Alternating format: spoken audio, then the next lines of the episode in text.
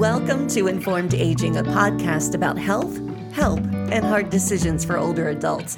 I'm Robin Roundtree. I spent six years as a family caregiver and now work in the senior care industry. With me is my co host, Edith Gendron. She's the Chief of Operations for Alzheimer's and Dementia Resource Center, a positive approach to care certified trainer and consultant, and a former family caregiver with over 20 years of experience in the industry. The thoughts and opinions expressed in this podcast belong to us, not our wonderful employers and sponsors. If you want to get mad, get mad at us and not at them.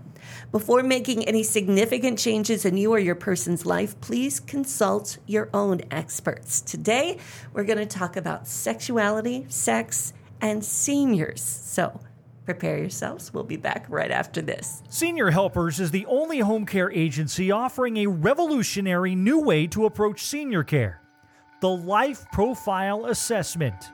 This data based app is a crucial tool in helping seniors age safely and successfully at home. Combined with our proven in home care programs and trained caregivers, Senior Helpers Life Profile is leading the way to better outcomes for our clients. For more information, log on to seniorhelpers.com. Today we're talking to Tori Ricci of Peachy Therapy. Now, she is amazing. I know Tori personally, so she's been working with individuals and couples for the last 10 years in a variety of settings. She's got a master's in both exercise science and clinical social work. She's a PhD student at the International Institute of Clinical Sexology. She enjoys helping couples and individuals create and grow intimacy. She also works as a social worker with a variety of individuals battling neurological diagnoses for themselves and their care partners. She lives with a chronic illness and has been a former caregiver, so she has walked the walk and talked the talk. She knows all about it, and we are so thrilled to have you here, Tori. Thank you for having me. I'm so grateful to be here. So, it's informed aging. We've talked about legal, we've talked about health, we've talked about a lot of things, but sex, it's time because it is part of aging.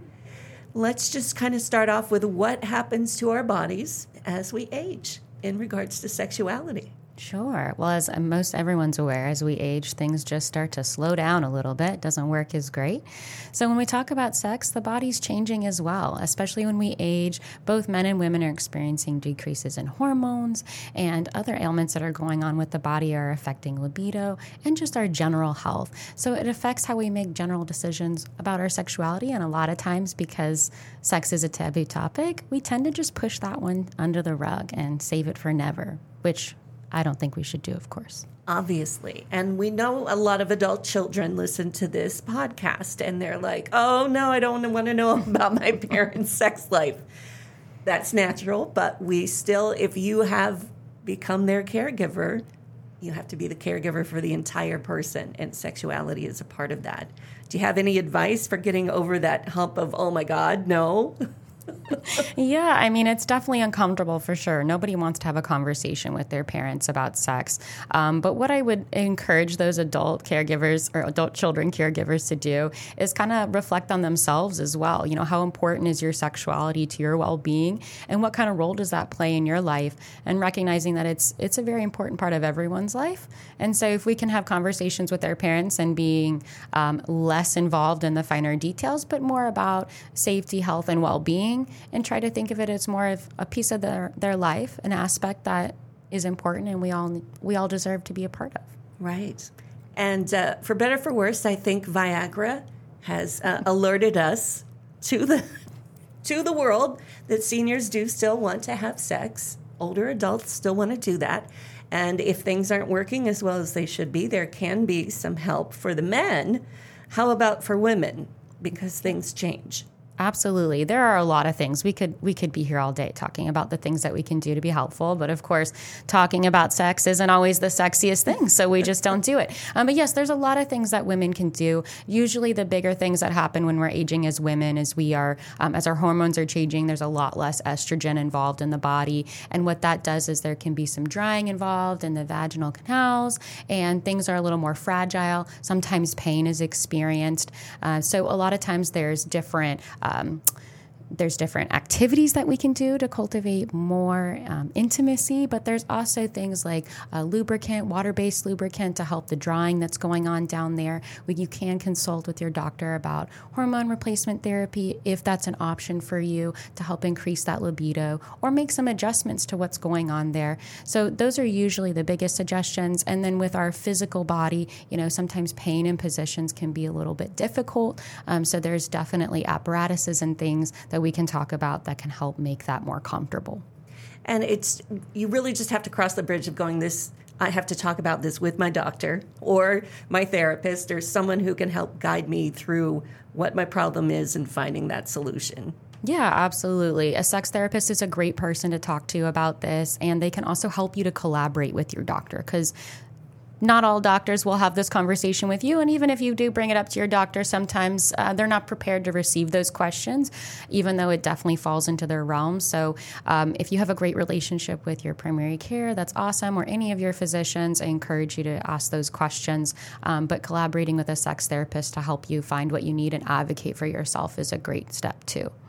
Edith, what questions do you have for Tori? Oh, goodness, um, many, but let's try to narrow it down. What, what I was thinking when Tori was talking was um, the adult children, in my experience as a former administrator of an assisted living here in Florida, were the biggest hurdle. Um, parents, uh, we never want to talk to or about our parents' sex lives. That's just a given, right? But when our parents are living in a um, community setting, like an assisted living, they are going to meet people. They are going to engage in activities that are very adult, very, I'm going to say normal, whatever that means, expected. So, children, um, if you're listening to me, adult children, please, please just, if you can't, accept that your parent is going to be sexually active, then step out of that realm of their lives and just let it be because you do more damage trying to control it, interfere, interrupt because you're not going to any more than you could your 16 year old. Right. I think that's excellent advice. So let's talk about moving into independent living or assisted living there, I'm sure there's some relationships now that ratio for men is to their advantage because it's usually what 15 women to one man or one man, something like that. Um, but I have seen from my own experience with my mother um, that man will have many girlfriends, and there's a whole other thing to deal with, you know. So if you are a senior, monogamy, if that's something you want, you need to have that expectation. But also, if they're showing beginning signs of dementia, then your expectations, I guess, have to be lowered. that is an absolute excellent example. Many, many, many years ago, when I first started out as a nurse's aide in a nursing home, um, I'm thinking of a particular male resident who, as he would walk down the hall after supper, after dinner, several lovely women would say, Maxie, Maxie, will I see you tonight? Will I see you tonight? And that's when I first became really aware that, oh, this doesn't stop. You mean you don't throw a switch when you're 65 and it goes away? and then, of course, we came, and that would have been very late 70s, super early 80s. And then just as AIDS was starting to come into our realm of consciousness. Mm. And I think one of the things, and Tori, I'm sure you can speak to it better, that I've noticed from that point onward is our elders, and what does that mean? It all depends on what age we are, right?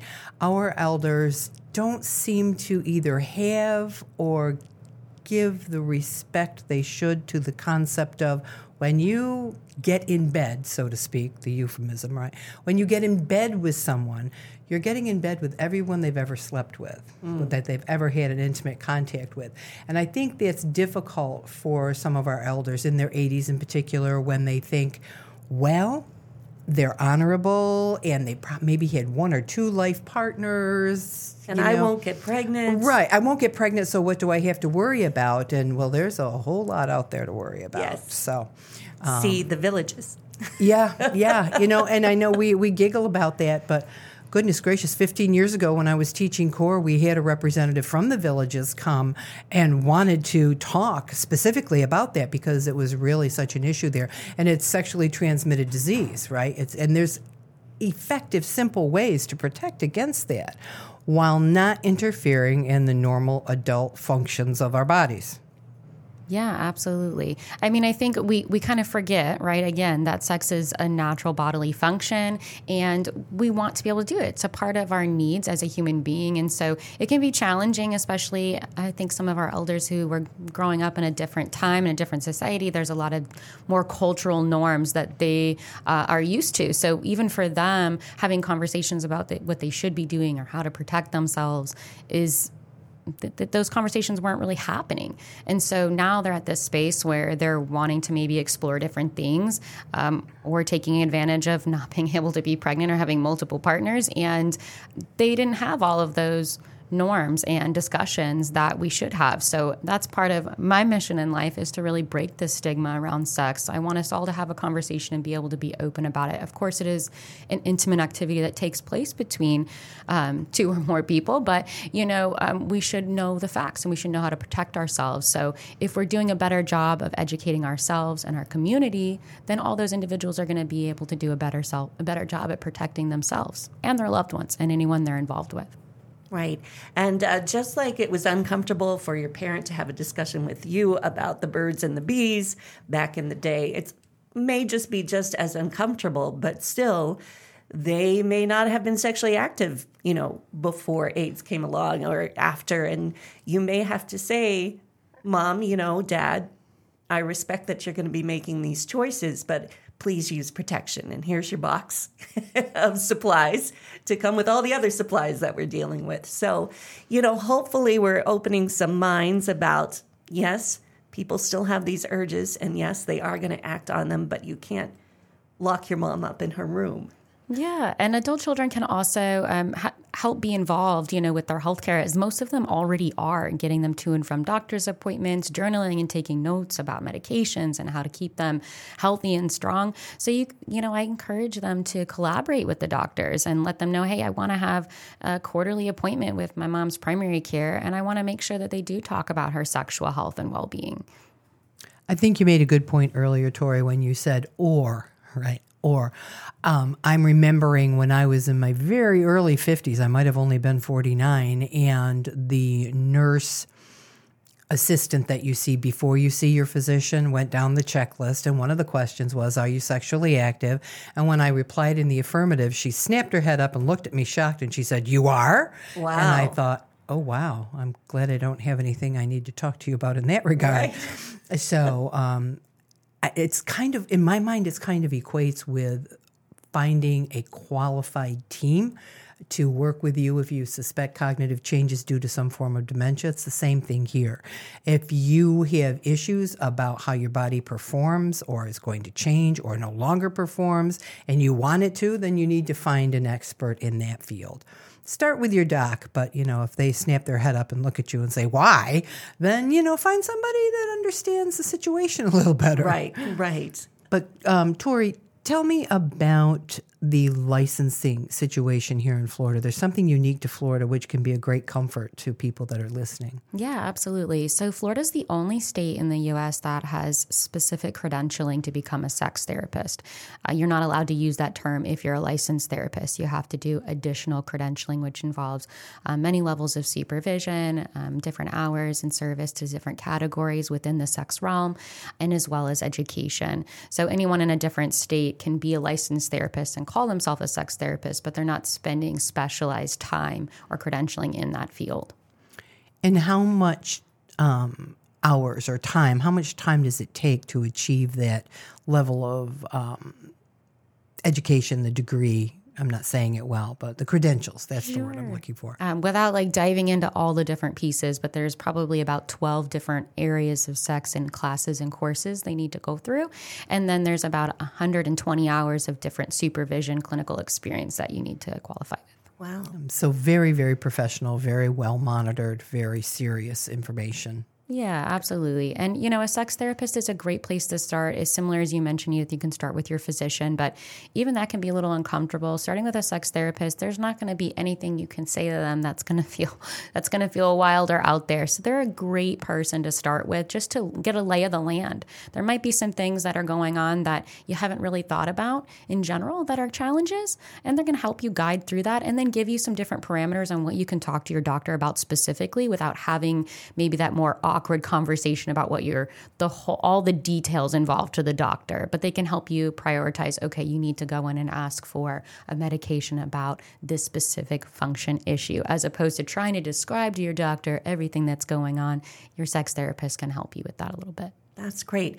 Please give your website for everyone. yes it's uh, peachytherapy.com And how do you spell that?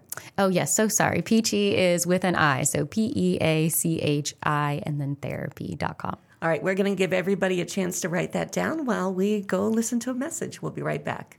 Senior Helpers is the only home care agency offering a revolutionary new way to approach senior care the Life Profile Assessment. This data based app is a crucial tool in helping seniors age safely and successfully at home.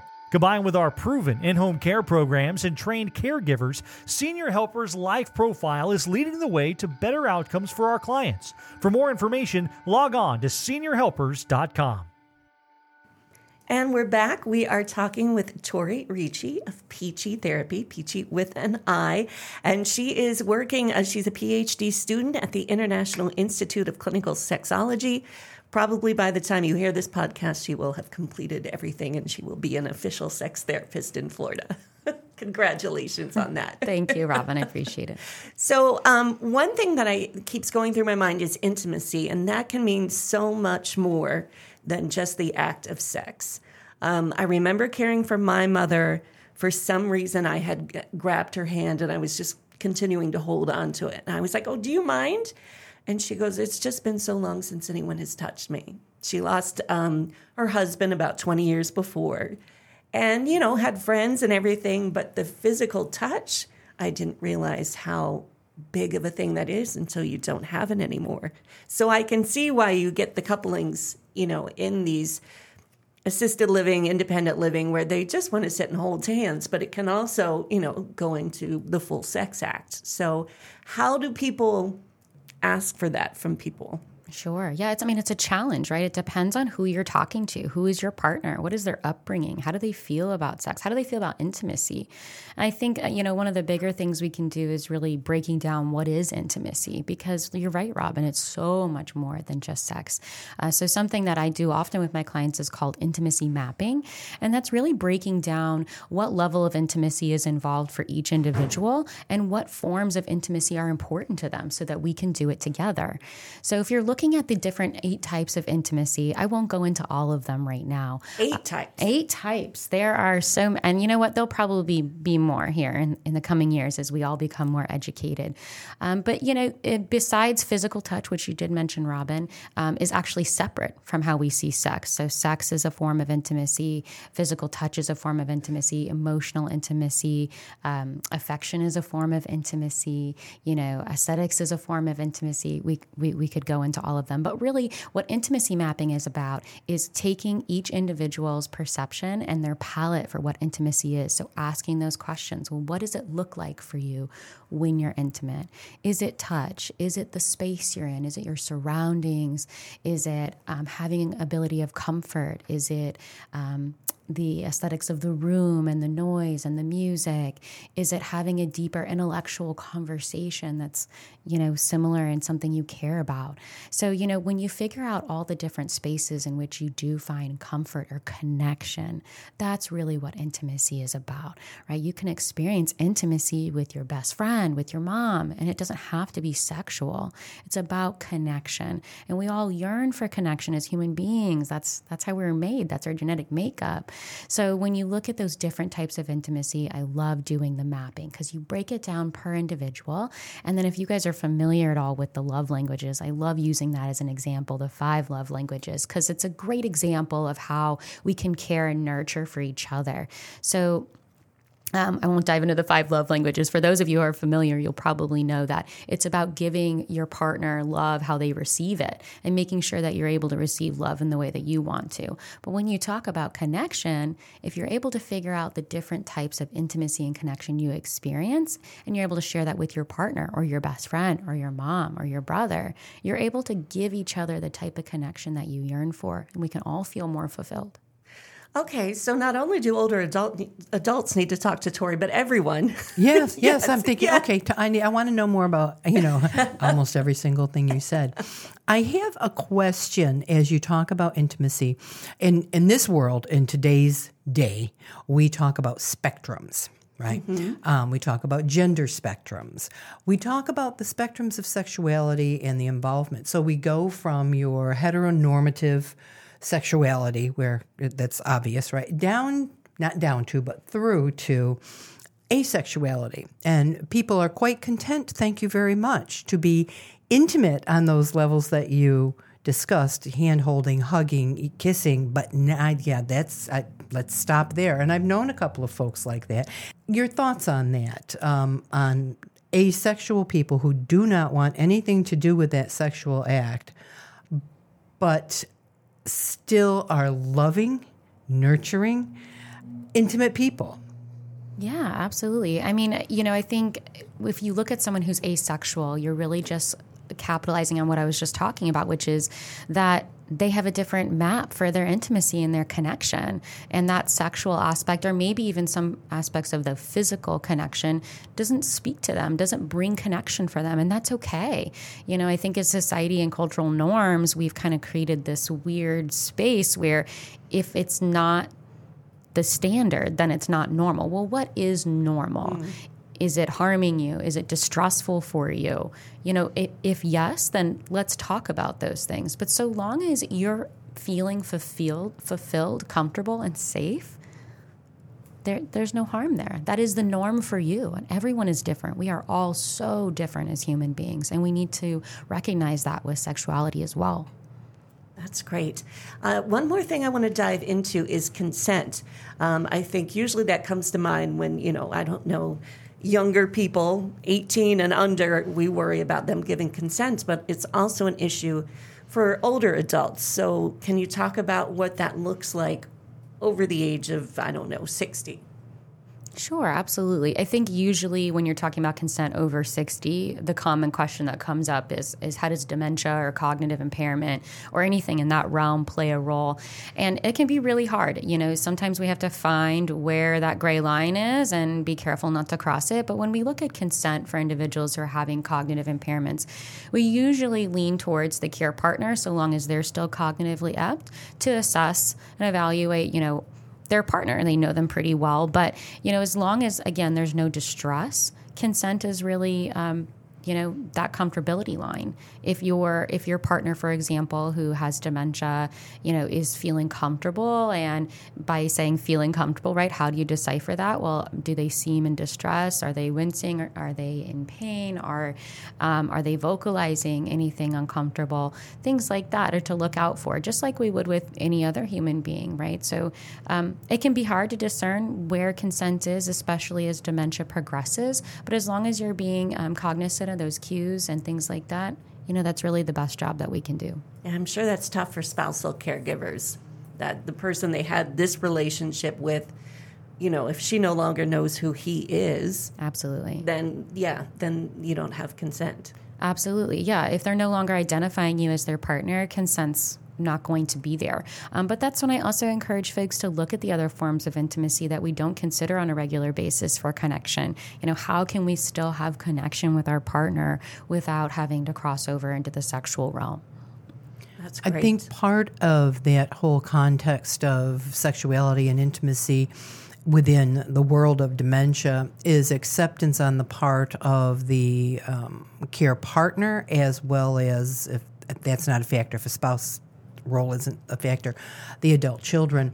Um, I'm thinking of Sandra Day O'Connor. I'm thinking of some people closer to home who go to visit their person who is living in a care setting because they have some form of dementia, and they see intimate interactions, whether it be hand holding or waist holding and walking along.